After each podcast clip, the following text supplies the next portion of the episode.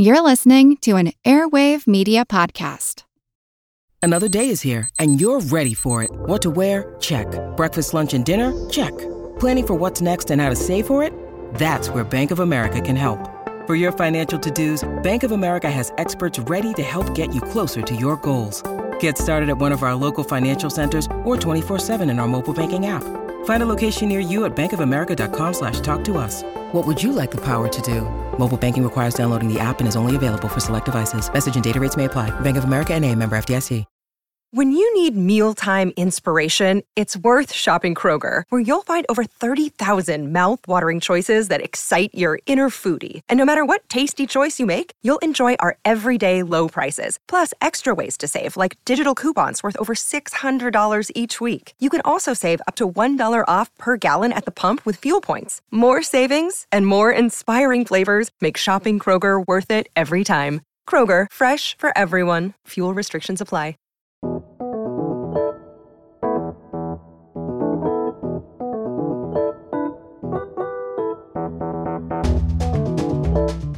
You've undoubtedly heard that it's not what's outside, but what's inside that counts. Well, that's an adage that applies to people, but also to planets and moons.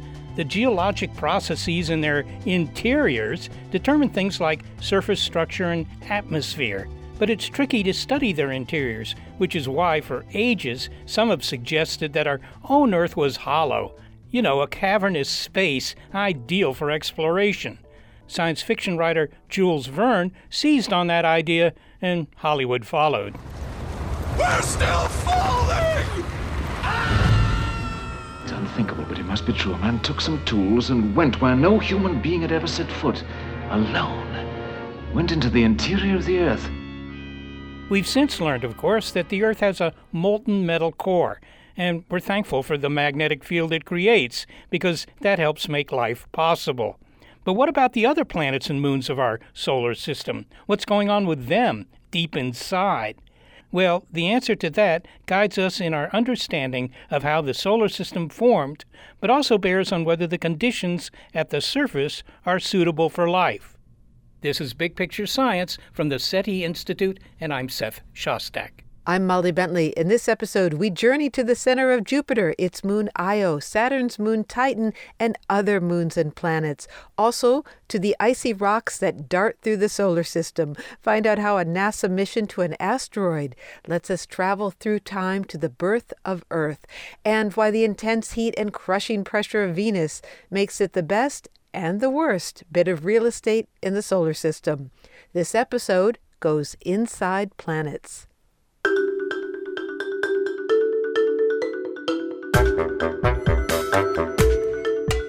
Human behavior aside, a lot of drama unfolds on Earth's surface, geologically speaking. Earthquakes, tsunamis, volcanic activity. To understand all that shifting, shaking, and erupting, we need to know what's going on deep below our feet. The interior of our planet is dynamic. Under intense heat and pressure, continental plates crash together and a core of molten iron churns. But there are other planets and some moons that have dynamic interiors as well. Wanting to draw attention to this is what prompted Johns Hopkins University astronomer Sabine Stanley to write her book, What's Hidden Inside Planets. A lot of the stuff you hear about planets is all about their atmospheres and the surfaces, and I think it's much harder to know what's going on inside the planets, and so people don't know a lot about that. And so I thought I could try and bring that to light, unearth the hidden mysteries of what go on inside planets because it's so important for what happens on the surface in the atmosphere. So that was really what inspired me to write the book. Trying to observe the extremely hot, high pressure world inside our planet is challenging, but one natural phenomenon assists by bringing what's happening inside the Earth prominently to the surface a lot of the stuff that happens on the surface of a planet, a lot of the atmosphere, for example, that we breathe, actually gets outgassed from volcanoes. I say that volcanoes are an amazing, I would call it almost a tunnel into the interior of the planet. Volcanoes bring some of that material from the inside all the way to the surface, where it's suddenly much easier to study. So it's really important for us to, to understand what's going on inside a planet, and volcanoes are kind of that window into the interior. Of course, volcanoes are not unique to Earth. They are found throughout the solar system, on the planets Mars, Venus, and Pluto, and on some moons, too.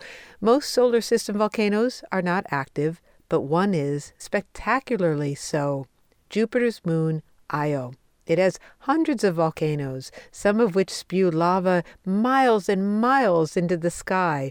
At times, these eruptions can even be seen from Earth, and they're giving us clues into how Jupiter itself formed. So the amazing thing about Io, it's the most volcanically active body in the solar system. The surface is just covered in these volcanoes. And so the more information we can get about how many volcanoes are active, how many are out there, what's the temperature like at these volcanoes, the more we can understand what's going on with the temperature inside of the moon. And that then tells us a lot about what the inside of Io is like. That then can also help us understand how Io formed how it forms is going to be completely related to how it's structured today, um, and also how the Jupiter system in general formed. Of the air in this room where I'm sitting now, I mean, how much of this air has ever been inside the Earth and was spewed out by a volcano? Is it totally insignificant, or is it a significant fraction? So, the amazing thing about Earth, right, if we ever had some sort of primordial atmosphere, some atmosphere at the be- beginning of the planet, the forming of the planet, that atmosphere went away. And our atmosphere is called a secondary atmosphere because it formed later and it actually got outgassed from the center. All of the volatile elements, like the, the, the water vapor, the oxygen, those kinds of things, they end up coming from inside the planet, right? So well, a lot of it does. There's also the possibility that things like comets that smashed into the Earth much later on released more volatiles that also helped create our atmosphere. So we don't okay. know exactly how much comes from the inside and how much came from comets. But there's the, the real possibility that what I'm breathing now is, you know, got spewed out from some volcano a long mm-hmm. time ago. Yeah, I guess that's one way to look at it. well, I don't know if that'll change my, my habits with respect to breathing, but it's still an interesting fact. You you made a point here about the early life of planets, uh, how planets were formed. And of course, we weren't around when the Earth formed or any of the other planets. What do we think the scenario really was if you had to describe it? About 4.6 billion years ago, we were what we call a molecular cloud. There was a bunch of dust and gas, mostly hydrogen, floating around in space, and something made it kind of squish together a little more. We think maybe a, a nearby supernova went off, a huge explosion that kind of caused these these uh, shock waves to kind of push the material closer together. And the amazing thing about gravity is that when you force masses together, they become more attracted to each other gravitationally, so they end up kind of getting closer and closer together. So our solar system formed when this happened, and initially, there was a proto sun at the center as more material was falling into it. But as long as you have just a little bit of rotation in the system, so the particles are all moving around, as long as there's a little bit of rotation, when that collapse happens and everything's moving towards the center, you end up getting a disk of material that ends up orbiting or circling around uh, the proto sun as it was forming. So that disk you got there now has a bunch of gas and dust in it and then it too had all sorts of clumping that happened because of gravity, and eventually those became our planets. All right, well, this is a pretty interesting uh, scenario, uh, but you know, if we were around four and a half billion years ago, which you know I almost was, uh, you know. that sounds like something fairly dramatic to witness, but how much time did it take? I mean, how long would I have to sit there watching this disk of material, mm-hmm. you know, collapsed into planets and moons? Yeah, so I'm going to say not that long, but by that I mean a few million years. so it might sound long, but on geologic timescales or on astronomical timescales, it's really short. But studying volcanoes, you know, how does that give us any insight into this process? Right. So the amazing thing about that material that was in that gas and, and dust disk is as material was getting clumpier and clumpier and getting bigger and bigger. Lots of collisions were happening. Material was coming together. And eventually you were forming bodies that were about the size of the moon, let's say, right? If maybe a thousand miles across or so. And as material starts getting inside a body, the temperature increases and the pressures increase inside a body. And so a lot of chemistry happens when you're at high pressures and high temperatures. And so the actual composition of the material, like the structure of the chemistry, is going to be different. So when you look inside a planet, for example, right now, if I have carbon on the surface of the Earth in my pencil lead, for example, that's one phase of carbon. But if I put it under really high pressure, I get diamond. So inside the earth, when you have carbon, you sometimes find it in the form of diamond. So similarly with other elements, right? If we know what hydrogen is like on the surface of earth or what oxygen is like on the surface of earth, it can be very different inside the planet. So volcanoes are really great because they sample the material that's inside the planet coming back to the surface. So we can actually learn what happened to it when it ended up being kind of stuck in the middle of this high pressure, high temperature environment. So it sounds to me what you're saying is that if your goal is to understand how planets form, you know, in general, but also the planets of our own solar system, volcanoes can, you know, give you valuable information about that that they can sample places you can't reach otherwise. Absolutely, that's exactly right. Most of the stuff that made up the Earth is inside the Earth, not on the surface. And it's really hard to reach the inside of the Earth. So volcanoes bring some material to us. Maybe you could expand on that a little bit. How, how deep can we dig on the Earth? Yeah, great question. You know, I remember as a kid wanting to kind of dig my way with my shovel in my sandbox all the way to the center of the earth, and that's just not possible. The deepest we've ever drilled into the earth is about eight miles. So, really, really shallow. The radius of the earth, you're talking about something that's close to 4,000 miles, 6,300 kilometers or so.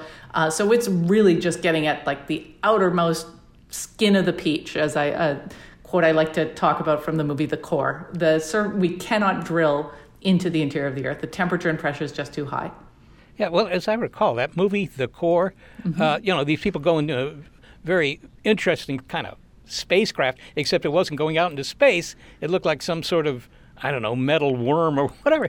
it was just going to go down to try and get to the core of the Earth, right? Yep, that's right. That was my favorite movie, so I, I remember it in detail. Um, the amazing thing, we can't do that in reality. We can't get down there. So we need to use kind of clever ways to scan what's going on inside planets. So we're we're fortunate with things like volcanoes that we can bring material up, but there are other ways we can study the inside of the Earth and other planets by doing these scans with different fields, for example. I remember an exercise we did, I guess it was in elementary school or whatever, where we would make a, sort of clay models of the planets, right? So you, you had to decide, well, what's going to be near the center of the planet? You know, it was it consisted of various layers, actually. Uh, is that true, or was that just something that you know one of my teachers made up? No, that's actually quite accurate. The planets are mostly layered, although there are some subtleties in there. I like to, whenever I think about planets, I like to think of like Ferrero Rochers or those kinds of chocolates that have, you know, a nut at the center and then a, a, a moussey layer and then a crunchy outside. Um, that's sort of my, my go to analogy for the Earth. Uh, but the Earth is layered. We've got an iron core at the center. Uh, then we have a rocky mantle layer. The outer half of it's pretty much the rocky mantle layer, and then this thin crust on top. And the other rocky planets in the solar system Mars, Venus, the moon, uh, uh, Mercury they're pretty much the same. They have some amount of iron at the center and then a rocky layer. But the outer planets, the gas giants and the ice giants, they're a little bit more complicated. They're probably not as nicely layered as the interior planets are. Uh, I well, I don't want to jump the gun here, but I, I always thought that planets in the outer solar system, Jupiter and Saturn, Uranus, Neptune, those that the you know the, the they were also layered, but they were layered with maybe a gas layer on the outside mm-hmm. and something hard in the center, you know, that chewy nougat core, whatever, mm-hmm. with some sort of metals or or stuff like mm-hmm. that. But you're saying that's not quite the story. Yeah, so it's amazing. That was our thinking early on, but people when they started learning about what happens to materials when they're under high really, really high pressure and temperature started thinking that it might not be so simple that some of the layers might mix inside giant planets and it turns out that the juno mission which is at jupiter uh, took gravity measurements of jupiter and actually determined that this is true that the layers are a little bit mixed so now we talk about there being a fuzzy core inside Jupiter, where the the rocky layer at the very kind of heart of Jupiter actually mixes in a little bit with the gases uh, surrounding it, the hydrogen and the helium. So there might be more like just a, a mixture of that hydrogen and helium in the rock uh, as you go away from the rocky core. No, it doesn't sound so simple anymore. It's not. well, that's too bad because you know I like to visualize things that are simple. But if if we could make a I don't know, a model of Jupiter. You know, here it is, Bob. You know, uh, it's well, tell me what it would be like. I mean, you know, as a kid, I, I knew that Jupiter on the outside was pretty, uh, pretty gaseous. I mean, the big red spot wasn't a bit of Jovian desert or anything that happened to be red. It was, you know, red gases and things like that. So, if you could slice open Jupiter, tell us what you'd find. Yeah, great question. So let's start on the outside. So imagine you're like a probe descending into Jupiter. The outermost layer is absolutely this gaseous atmosphere. It's mostly hydrogen and helium. Interestingly, all the colors you see when you look at Jupiter, like the great red spot, um, even though Jupiter's mostly hydrogen and helium, those gases are, are clear. So what you're actually seeing are little pollutants into the hydrogen and helium, things like ammonia, sulfur, uh, those kinds of things give Jupiter its really cool colors. Uh, but that gaseous layer, as you keep start going deeper and deeper into the planet, the hydrogen and the helium, it's getting hotter and it's getting under higher and higher pressure. It's getting squeezed together. And if you go to about 10% into the planet, so maybe about 9,000 kilometers or so, 8,000 kilometers, uh, you end up squeezing the hydrogen so much that the uh, hydrogen becomes a metal. So we're used to hydrogen being a gas, helium being a gas, but if you squeeze it enough, the hydrogen uh, nuclei, the protons, actually end up kind of getting together and connecting to each other. And then the electrons that surround the hydrogen nucleus actually flow through the hydrogen. So it behaves the way that we think understand metals to behave. So Jupiter is mostly liquid metallic hydrogen. Now, very deep inside, if you get down to kind of close to the center, we believe that there's some rocky, icy, all the other materials at the center. Um, but even though most of the planet is is hydrogen, it's not really gaseous hydrogen. It's just the outer layers that are kind of this atmospheric type stuff. Deeper in, it's much more complicated. I see. So, okay. So, how should I envision, say, throwing a you know, a rock into Jupiter. I mean, you know, I, I, as a kid, you'd look at Jupiter, at pictures of Jupiter, and say, okay, well, uh, it's big, and if I threw a rock into it, I would throw the rock, and you'd hear a clunk shortly thereafter. But that's not the way it is. Yeah. So the that rock, it would start descending down, and eventually, actually, it would reach pressures that would probably break it apart as well into its constituents and almost dissolve the rock into the hydrogen and helium. So yeah, so that would be quite interesting. And whatever the story is for Jupiter, presumably it's a similar story for Saturn or Uranus and Neptune, right? Well, for Saturn, it is quite similar. So Saturn's about a little bit smaller than Jupiter. So how deep you have to go before the hydrogen becomes a metal is further down, but the same story gaseous hydrogen helium atmosphere, and then deep enough you get metallic hydrogen. Uh, making up most of the planet and a rocky core at the center, but probably some fuzziness in there as well. Uh, Uranus and Neptune are different beasts, however. In what sense? So, even though the very outermost layer is also a hydrogen helium atmosphere, there's much less hydrogen and helium in Uranus and Neptune than in Jupiter and Saturn. So, they maybe have like 10% of their outer layers being this hydrogen helium layer. The rest of the planet is mostly what we call ices, by which we mean materials like water, ammonia, methane, things that are quite volatile um, when we experience them. So those planets have a lot more of those water, ammonia, and methane type materials than they do hydrogen and helium. I kind of wonder. I mean, eh, many of the materials you're talking about are the kinds of things that you could pump into the gas tank of your car right, and burn in a high hydrogen oxygen atmosphere as we seem to have here on Earth, at least for a while. And so I, I, I, don't know. I, I maybe it's just a science fiction story, but you know, are we ever going to be able to use all this methane, for example, that's in the in the solar system, or is it just a curious fact of, of astronomy?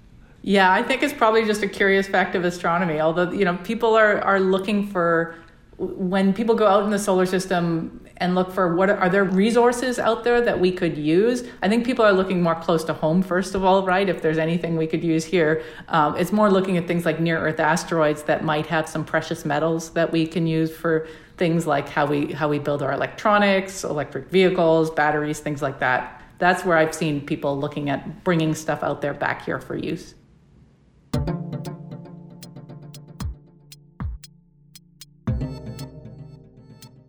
There's more to say about those asteroids. These icy rocks may hold some secrets to how planets form and how Earth became habitable for life. All of that next. This episode is Inside Planets on Big Picture Science.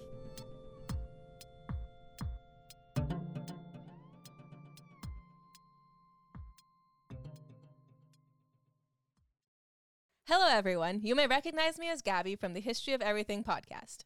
And my name is Brenna, and you don't recognize me from anything yet. Together, we're two scientists who explore all of the weird little questions and conspiracies of the universe in our new podcast, Mystery of Everything. Everything has an explanation. We hope. But that is what we're here to figure out. We will dive into the science behind many popular conspiracy theories, such as vaccines causing autism, flat earth theory, and was the moon landing fake? And if so, why the heck would anyone even do that? But it's not just conspiracies. There's a lot of cool mysteries that we will attempt to use science to explain, such as near death experiences, what made the Vikings go berserk, and can I control my co host with MK Ultra? Wait, what? anyway, make sure to check out the Mystery of Everything podcast everywhere where you find your podcasts. In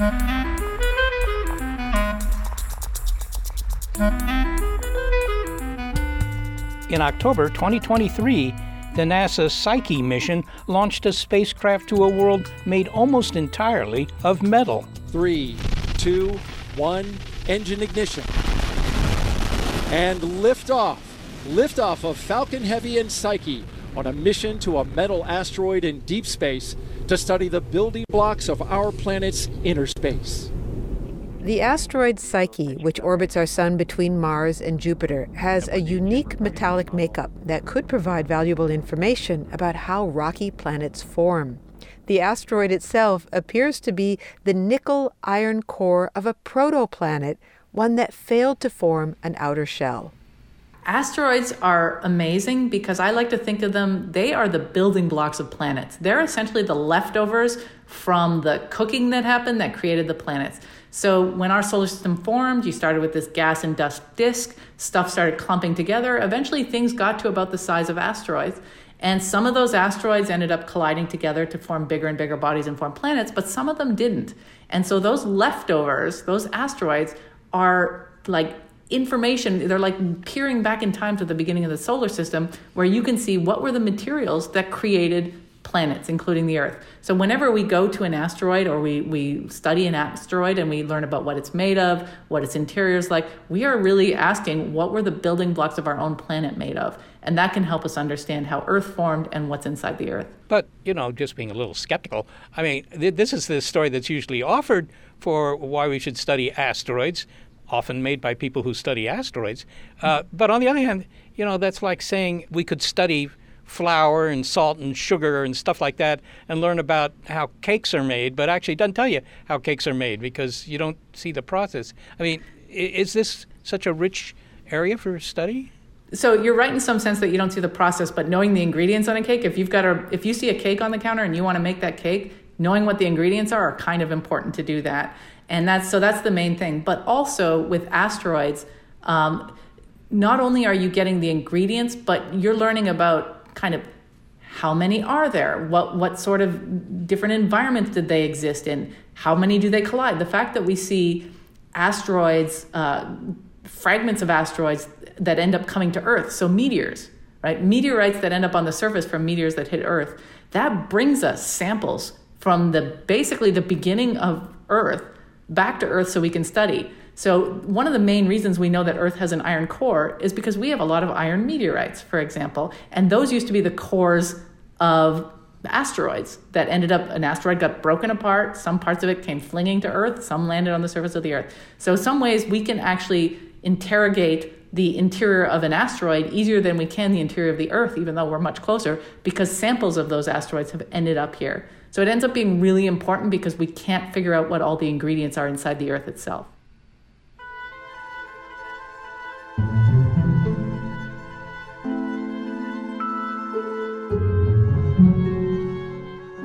Well, these asteroids may be physically small, but they contain clues to the history of our solar system, and that's large.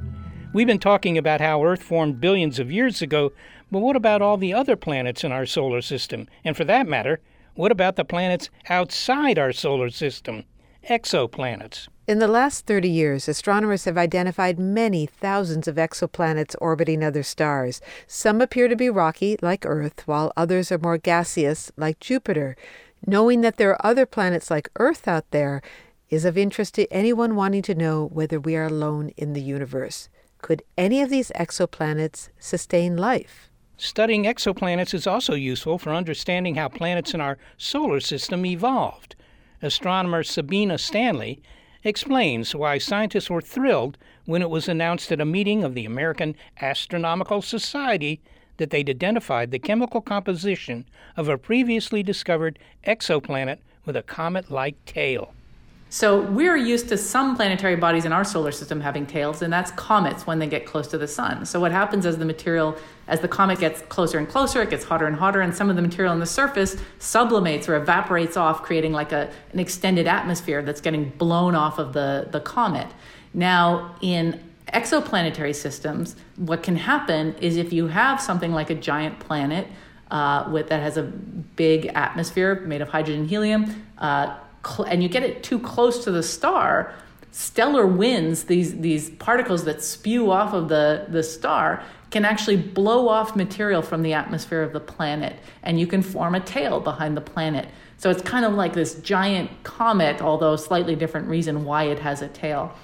So the fact that stars, winds from stars, can blow atmosphere off a planet means that it's really important to understand how the star interacts with the planet to know how the planet can keep its atmosphere. Because we think, for example, atmospheres are kind of important for life as we know it as well. Well, I can imagine that this would not be welcome news if you were living on a planet and to, to find out that, you know, there's a tail of material streaming off your world. I mean, you could look up in the sky maybe and, and see something that was pretty impressive, a big tail, you know, spanning the, the vault of the heavens or whatever. Mm-hmm. Uh, but, if, if, you know, there goes your atmosphere. I mean, it's just bad news. It's like, you know, crime starting in your neighborhood or something. It's, it's not good news for you.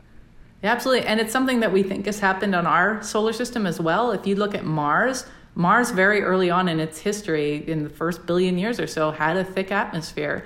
And we believe that that atmosphere got blown off the planet at some point because of winds from the, the sun blowing the atmosphere off. Okay, so Mars has gone bad mm-hmm. thanks to these winds. But I mean, Earth is not at a distance from our sun that's terribly different from that of Mars. So, but it didn't happen here. I mean, why did it happen there? Great question. So we think that the fact that Earth has a global magnetic field that surrounds the planet is what's really important, although there's still a lot of details to work on this. So let me explain why. Um, Earth generates this magnetic field, and that magnetic field can act as a shield that sort of staves off the solar wind, these high energy particles that are coming from the sun, that when they get to a planet, they can kind of collide with planetary atmosphere particles and blow them off the planet. But we have a magnetic field, and these particles that are coming from the sun, they're um, ions, so they have an electric charge, and electric charges have to interact with magnetic fields in a certain way. They have to spiral along the magnetic fields. So all these high energy solar wind particles, they don't make it to the surface of the earth because they end up getting deflected around um, our magnetic field. And the only time that they actually reach the surface of the Earth is near the poles, where our magnetic fields end up coming into close into the surface of the planet. Uh, so we think that having a magnetic field ends up reducing the amount of atmospheric escape that can occur from interactions with the solar wind. Now, Mars actually did have a magnetic field as well in its early history, and it ended up going away sometime roughly around the time that we think Mars lost its atmosphere. So do, it's possible that those two things are related, that the reason Mars lost its atmosphere is because it lost its magnetic field. I mean, this is really interesting because uh, what you're saying is that a magnetic field is more than just a nice thing to have, you know, that it makes your compass work or something like that, but it also might protect you. It's like a, you know, shields up in Star Trek or something like that, that it might, you know, deflect these high energy particles that are boiling off your star that could otherwise give everybody cancer and ruin their whole day. So, uh, is is that true? I mean, is is the magnetic field such an important thing? I think it can be. I think we need to understand it a lot better. So even in our solar system, we end up finding weird situations. So then you say, okay, maybe it means you need to have a magnetic field to have an atmosphere. But that's not true because look at Venus. Venus doesn't have a magnetic field, it's got a really thick atmosphere. So it's not as clear cut as just saying having a magnetic field means you have an atmosphere. And look at Mercury. Mercury has a magnetic field but no atmosphere. So there's more, I, I like to say there's devil in the details here um, in order to understand, but we absolutely have to understand how that magnetic field protects a planet's atmosphere um, in order to understand how the atmosphere evolves. right? So there are ways to create atmosphere, like outgassing from volcanoes, and there's a ways to remove atmosphere, like this interaction with the solar wind. But I do think that it's kind of a, an ingredient we should be adding to our consideration for exoplanets as to whether they're habitable. It's kind of important to know if you have a magnetic field, something that can shield the surface and the atmosphere from these high energy particles coming from their parent stars. And this isn't just relevant to intelligent life, right? I mean, all kinds of life would be subject to, well, unfortunate consequences if you didn't have a magnetic field. Yes, that's right. Having a highly radiated surface is not kind of a, a fun place to be if you're life trying to do your thing. Although maybe it, it, could cause a lot more mutations. So who knows? In some ways, we don't even know if instead it might actually speed up evolution in some senses, right? These are very big questions that we still need to explore. Yeah, yeah. The, what you're suggesting there is that some planets might have developed uh, critters with intelligence a lot sooner, well, a lot more quickly in any case, uh, than Earth did that you know Earth is kind of a backward uh, world for intelligent life. So that's why we've lasted this long, or at least we've we've managed to make it this far. And and is it something that you would expect to happen around lots of stars, or are we particularly privileged to be near a star where the planets not only survived, but one of them developed oceans and whatever? Right. So people are trying to kind of use the information we have from exoplanets to ask the question what's the average number of planets around a star? And it's it's very frequent that you will find planets orbiting stars. So we should expect pretty much if you look up into the sky and look at a star, odds are there's a planet, at least one planet orbiting that star. I mean, does that apply to all kinds of stars? Because, you know, stars do differ from one from the next. Uh, some are brighter than others, others, yeah. whatever. Uh, would you say that about, you know, the majority of, of stars out there? That's a great question. So our star, um, it's kind of this middle-sized star, I guess you could call it, right? Um, and a lot of the studies out there have been looking at smaller types of stars in order to find planets. And the reason for that is the techniques we use to find the planets really end up liking if the mass of the star is relatively small compared to the planet because you can actually perturb the star a lot more. So the the studies out there usually focus on things like G-type stars or M-type stars. These are the smaller, cooler stars out there. And so it seems like a lot of these stars do have planets around them. Whether or not some of the really big stars out there, these giant O type stars or A type stars that are really bright and really hot, I think there's we don't have enough information yet to understand what goes on there. But even so, I mean, it sounds, if you're of the type to want to uh, share the universe with a lot of other planetary systems that might mm-hmm. host mm-hmm. life, it sounds like, yeah, uh, it's not such a rare thing. Absolutely. Absolutely. Again, every star you can see with your eye pretty much probably has a planet around it. I, you know, this is such a difference from what I heard as a kid when I would go to the local planetarium. Well, there wasn't one that was terribly local, but you know, I do go to a planetarium, and they say, "Well, this is how the solar system formed." Right, uh, some other star got close to our sun a long time ago and ripped material out of our sun, or vice versa and that condensed into planets or something like that. It, whatever the details of the process, but it it sounded like well maybe that happened, but that isn't going to happen very often. Consequently, there aren't very many planets out there, and as a result of that, you know. Uh, the universe is largely ours. There, there's nobody to share it with. Yeah, that's absolutely not the case anymore, right? The only ingredients you really need to form a planetary system around a star you need gravity, you need some clumping of material closer together, you need gravity and rotation. And we find, well, gravity's everywhere, and rotation is just a natural thing that happens with uh, objects, dust, gas out there. So it's not surprising that we're finding so many planets, I think. You say that essentially any star you look at uh, mm-hmm. probably has a planet, at least one planet. Uh, any idea about what fraction of them have a planet that, you know, might support life?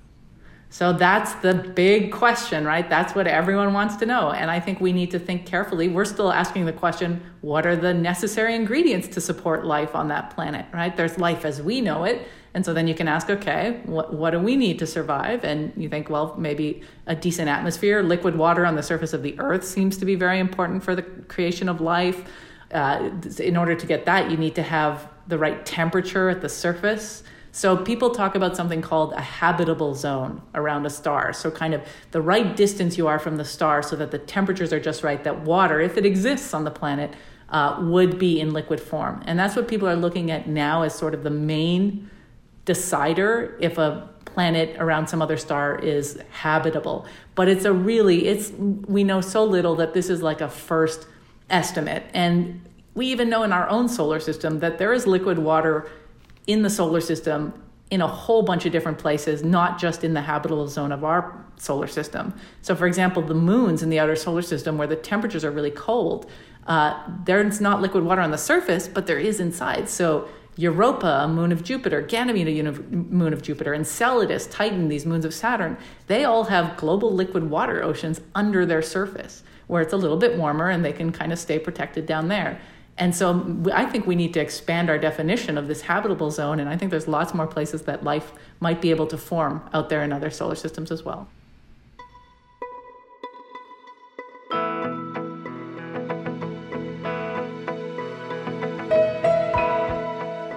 Well, what are those places in our solar system where life might have evolved? Next, we visit a couple of them and hear where Dr. Stanley thinks we're most likely to find life. Also, why some scientists have a beef with Venus. This episode is Inside Planets on Big Picture Science.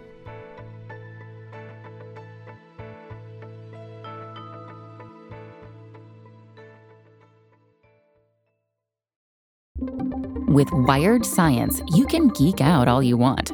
It's a podcast for anyone obsessed with math, science, space, biology, or technology. And it provides in depth coverage on current news and discoveries. From strange diseases that turn your tongue fuzzy to tech that'll help crops grow from space. New episodes are released nearly every day, and they're typically under 10 minutes, so you can easily make them a part of your daily routine. Listen in the morning while you're getting ready or during lunch while you check NASA's astronomy picture of the day. Check out Wired Science now, wherever you get your podcasts. That's Wired Science, wherever you get your podcasts.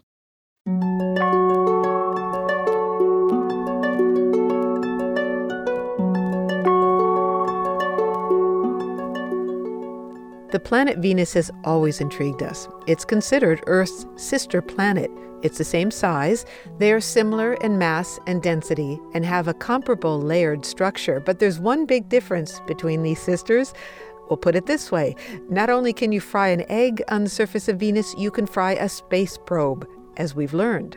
Temperatures on Venus are about 800 to 900 degrees Fahrenheit. Data suggests that Venus may once have been cool enough to allow for oceans of liquid water before the runaway greenhouse effect turned it into the hottest planet in the solar system. So, although we think it's an inhospitable planet, there are theories that life could still exist in its atmosphere. But that's not astronomer Sabine Stanley's hot spot for finding life off Earth. She reveals her personal favorite and the future of NASA missions that will look for alien life. But first, why she's written a paper about the interior of all the planets in the solar system except Venus. So I'd like to say that Venus is the worst planet in the solar system, just a really horrible planet. I'm very mad at Venus, just so you know. No, in reality, love Venus. It's a great planet. Uh, but as someone who tries to understand what goes on inside planets, Venus is like the least helpful planet in the solar system. So you imagine this, like you're a scientist and you've come up with all these cool ways to learn about the interior of a planet. We have things like seismology, we have things like gravity fields, magnetic fields, all these wonderful ways. Every single one of them doesn't work at Venus. And it's so frustrating. So as an example, on Earth, we've learned a lot about the structure of the interior from seismic waves. So, these waves that are created when we have earthquakes, they travel through the Earth. Uh, their speeds are completely determined by the material properties that, that they're traveling through. So, we'd love to do seismology on Venus. Unfortunately, the surface is a horrible place on Venus and would melt any seismometer you try to put on there. Uh, so, that's not going to be possible. Venus doesn't have a magnetic field, so we can't use uh, magnetic fields to learn about what's going on inside the planet. So, for example, on Earth, the fact that we have a magnetic field tells us that there's a liquid iron core at the center of the Earth that's churning around, convecting, creating a dynamo that generates this magnetic field. Uh, we don't have that on Venus, so we can't know that for sure. And even on Earth and other planets, one important factor that we can use to learn about the inside is its rotation. So it turns out that all planets, we like to talk about planets being spheres, but they're not. They're bulgy at their equators. They're more like ellipsoids. And they're bulgy at their equators because of their rotation. So when a planet rotates, it gets fatter at the equator, and how fat it gets is directly related to what the structure of the material is inside. So we can actually learn about the structure by looking at how fat the planet gets. Then you go to Venus, and Venus is rotating so slowly that it has very little bulge, so we can't even use that. So Venus is just a very frustrating planet that doesn't want us to learn anything about its interior, and that's why I, I have a beef with Venus. Well, uh, but Venus has always been a bit mysterious, right? Because when you look at Venus, you're not looking at the surface of Venus the way you know, would would obtain from Mars. I mean, if you look at Mars and you see, okay, mm-hmm. there's some craters here and some flat areas there, and you're looking at the surface of Mars. But you look at Venus and you're only looking at the, the weather. Yeah, absolutely. So you can't even use sort of like just optical wavelengths to study what goes on on the surface. If you want to kind of peer at the surface of Venus, you have to use wavelengths of light that can penetrate the atmosphere. So we use things like radio waves, radar, uh, in order to figure out what's going on on the surface. Yeah. Can you describe, just for the benefit of those who are contemplating a move to Venus, can you mm-hmm. describe what it would be like to be standing on the surface of Venus? Yeah. So Venus has an incredibly thick atmosphere. It's mostly carbon dioxide, but there's also a bunch of toxic materials in the atmosphere. So if you were standing on the surface of Venus, first of all, the pressure would be extreme, uh, and so you would probably be crushed. Uh, secondly, the temperature would be hundreds of degrees, so very, very hot uh, and you'd have to be breathing things like sulfuric acid. So that's why Venus is not a fun place to be. I've tried breathing sulfuric acid, and, and, you know it's kind of bitter. I didn't, I didn't like it much. Well, does this explain why whenever we send spacecraft to Venus, and when I say we, I mean not just you know the United States, uh, but even the old Soviet Union. I mean, the spacecraft would land on Venus, and 20 minutes later they would all conk out. Uh, why was that? I mean, would, was this just bad engineering? No, this is absolutely what I just said, right? The, uh, those spacecraft were not expected to last long on the surface of Venus, right? The Venera missions, the plan was land, try to get some data, do it as an engineering first before the uh, instrumentation all basically dies because it basically melts or corrodes away. Um, interestingly, a lot of the ideas about how one could perhaps survive on Venus is not about the surface of Venus, but is about um, in the clouds of Venus. So if you get high enough in Venus above that horribly toxic atmosphere, you can actually get to a reasonable um, place where maybe the the the temperatures and pressures and and the uh, the composition is more habitable to things. So there's there's an idea out there to also look for um, the possibility of life in the clouds of Venus as opposed to on the surface. Sort of floating life in the temperate. Yeah the temperate part of the atmosphere. Yeah, yeah, absolutely. You know, people are always interested in extraterrestrials, mostly because, at least in the movies, a lot of them come to Earth and provide instant urban renewal for, for example, New York by, you know, flattening the place. I mean, so, so, but I mean, where where would you go if you, you got one shot? You know, you can have this one rocket over here, and uh, you know, go find some life with that where would you send it? So, if I had anywhere I could send something to go find some life, I would go to our solar system. I would go to the moon Titan, which is orbiting Saturn. So Titan's a really great moon. First of all, I'd go there because it'd be a cool place to be. So it's it's fairly small, which means the gravity is low, but it has a nitrogen-based atmosphere that's about as thick as Earth's atmosphere. So the atmosphere on on uh, Titan, in terms of its main composition, is very similar. Um, but this combination of a thick atmosphere and low gravity means it's really easy to fly on Titan. So you could put cardboard on your arms and flap them, and you'd be able to fly on Titan. Yeah, and even so, though you couldn't breathe, right? Yes, this is the problem. You can't breathe there. but the amazing thing about Titan is it seems to have all these ingredients that we think are important to life. It's got a liquid water ocean under the surface. It has complex organic molecules on the surface. So there are uh, there's from methane in the uh, in the atmosphere of Titan that ends up having chemistry happen to it. It gets it it interacts with solar energy to create larger and larger carbon-based uh, molecule chains. Uh, we find some very complex carbon molecules on the surface of Titan. And you know, we think that these carbon molecules, how life forms, is you eventually get more complex and complex uh, organic compounds together, and eventually you get something like amino acids, something like proteins, and you know DNA, things like that. So there are at least the beginning signs of stuff like that happening on Titan right now. And we're very fortunate because there is a mission in the works to go to Titan. So I don't even have to come up with the money to find get this rocket to to go there. All I have to do is wait for the Dragonfly mission to go to Titan. So all you have to do is sort of hitch a ride on an exactly. that, that, that sounds good. Well, I mean, this sort of answers a question I had certainly when I was a kid. I mean, it's one thing to say that well, life could survive on a planet like this, but those kinds of planets might be kind of rare. So even though it could survive if you could get it there, if it isn't there already, you know, maybe it'll remain sterile for the remainder of the history of the universe. But but it sounds like if it can, I mean, it sounds like there are a lot of places where it could survive. So the the real question then is, well, where does it start? Where can you expect life to make an appearance?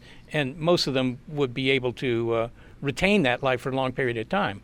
Yeah, this is the question, right? We don't fully understand. We can't create life from inorganic material here on earth yet. So we don't we can't say that we know exactly what the recipe is, let's say, for life on another um, body. And so all we can do is say here are the things that we think were important and ask the question are those um, important components on another body. So I think it's still an open question. I think lots of work needs to be done, more experimental work on taking these complex molecules and zapping them with energy and see what happens when they have certain chemical reactions. I think a lot of work still needs to be done. Okay, well, let's just briefly dwell on some of the big picture questions here. Based on what we've learned about the composition of planets and how they're formed and that sort of thing, uh, what's your take on the prognosis for life being a very common phenomenon? I mean, 30 years ago, you could say, look, life is a very unusual occurrence, and make some arguments about that.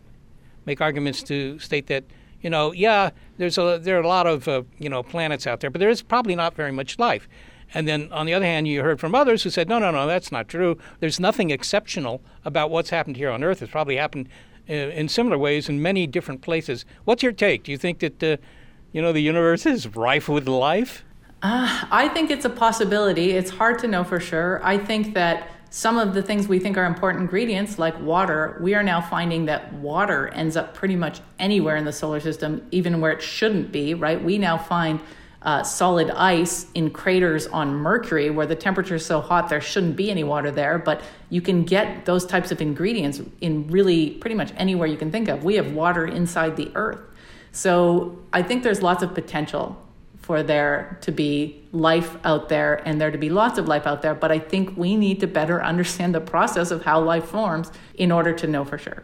What about just taking the straightforward observational approach? Just send a bunch of rockets to, to Venus or wherever and look for mm-hmm. life. I mean, that's what we're doing, right? We've got rovers on Mars looking for signatures there. Um, looking at the icy moons in the outer solar system is going to be a really important thing to do when looking for signatures of life. We have the Europa Clipper mission going next year to Europa, this other icy moon of Jupiter. We have the Titan uh, mission Dragonfly that's going to um, explore a very large area of Titan in order to study what is its composition like. Are there signs of life there?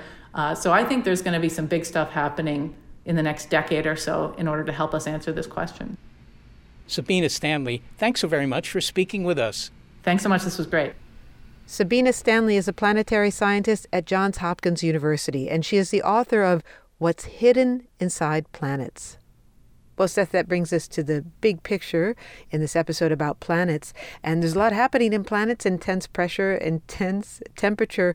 But the big question, and if you can just summarize for us, is why does it matter? Yeah, that's a good question because sure, there's an academic interest in it. I mean, we just want to know what's on the inside of these worlds that we can, well, in some cases, see with our naked eye. I mean, that's just curiosity, and curiosity drives a lot of science. But the other thing, and this, this is probably the bigger picture is that if we understand what's inside planets, we also understand in a, a, a, deeper way how planets are formed. And that's obviously interesting because if we find that planets are formed in a, in a manner that is, you know, very, very commonly found in the universe, then there are probably a lot of planets out there, and you know, it might pay to look for signs of other intelligence. So it's it's a way of you know knowing something about ourselves and about you know our neighbors who might be a little bit like us. And presumably, all of this activity would have happened when the universe was quite chaotic and there was a lot of uh, heat and there was a lot of pressure. And is that when planet formation took place? Well, uh, I think the universe is, has, has a habit of being chaotic, but actually, you know, our solar system isn't all that old. It's like four and a half billion years old, which is uh, even older than I am. But, you know, it's not as old as the universe, which is three times that age. But it, it is old enough to, you know, have produced a planet that eventually produced us there have been lots of planets formed in the universe as far as we know and you know we study the ones we can get to which are the ones in our solar system trying to understand whether we're some sort of miracle you know that our planet is very unusual or whether we're not. And if we're not then again there's hope that we may find some uh, you know some some other that we might find some beings out there that you know, might want to converse with us or or at least indicate that they're out there. But Seth, is is all of this in the past? Is planetary formation something that has already happened? I mean, with stars, for example, stars are still evolving. That's why we observe red dwarfs. Those are stars towards the end of their lives. Um, are planets still evolving now? Are they aging? Are they still being born? Or is all of that something that's already occurred? Yeah, well, I, I, doubt that it's already occurred. We do know that stars are being formed still, right? There's still new stars out there. There's stars that are a lot younger than our sun. So, you know, we're still generating at least the stars and presumably the planets that orbit them.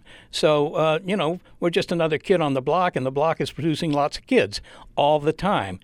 So some of them will be older than we are, so there are undoubtedly planets that are not four and a half billion years old, but maybe 10 billion years old, and they might have who knows, very advanced civilizations. They've certainly had enough time to produce those. And of course, there are the young planets that are just getting underway. But that's all long ago, right? Because when we look back into the universe, right, we're looking back into deep time, right? So all of that's happened. No, don't don't don't write it off. It, it, it hasn't all happened. No, uh, any more than you know we've run out of things to invent or or things to write or anything like that. No, the universe continues to produce new stars and new planets. You know, so uh, there's hope for new neighbors all the time.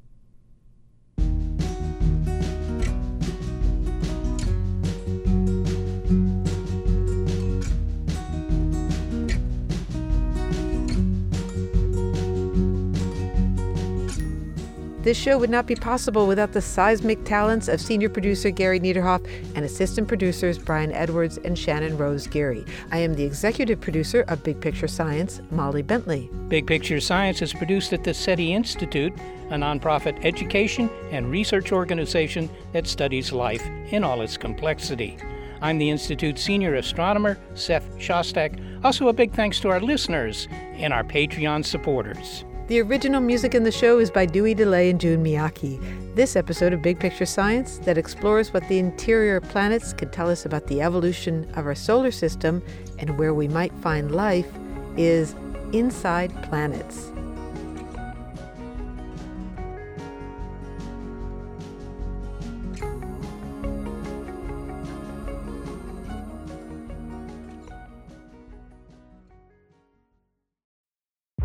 Tech moves fast.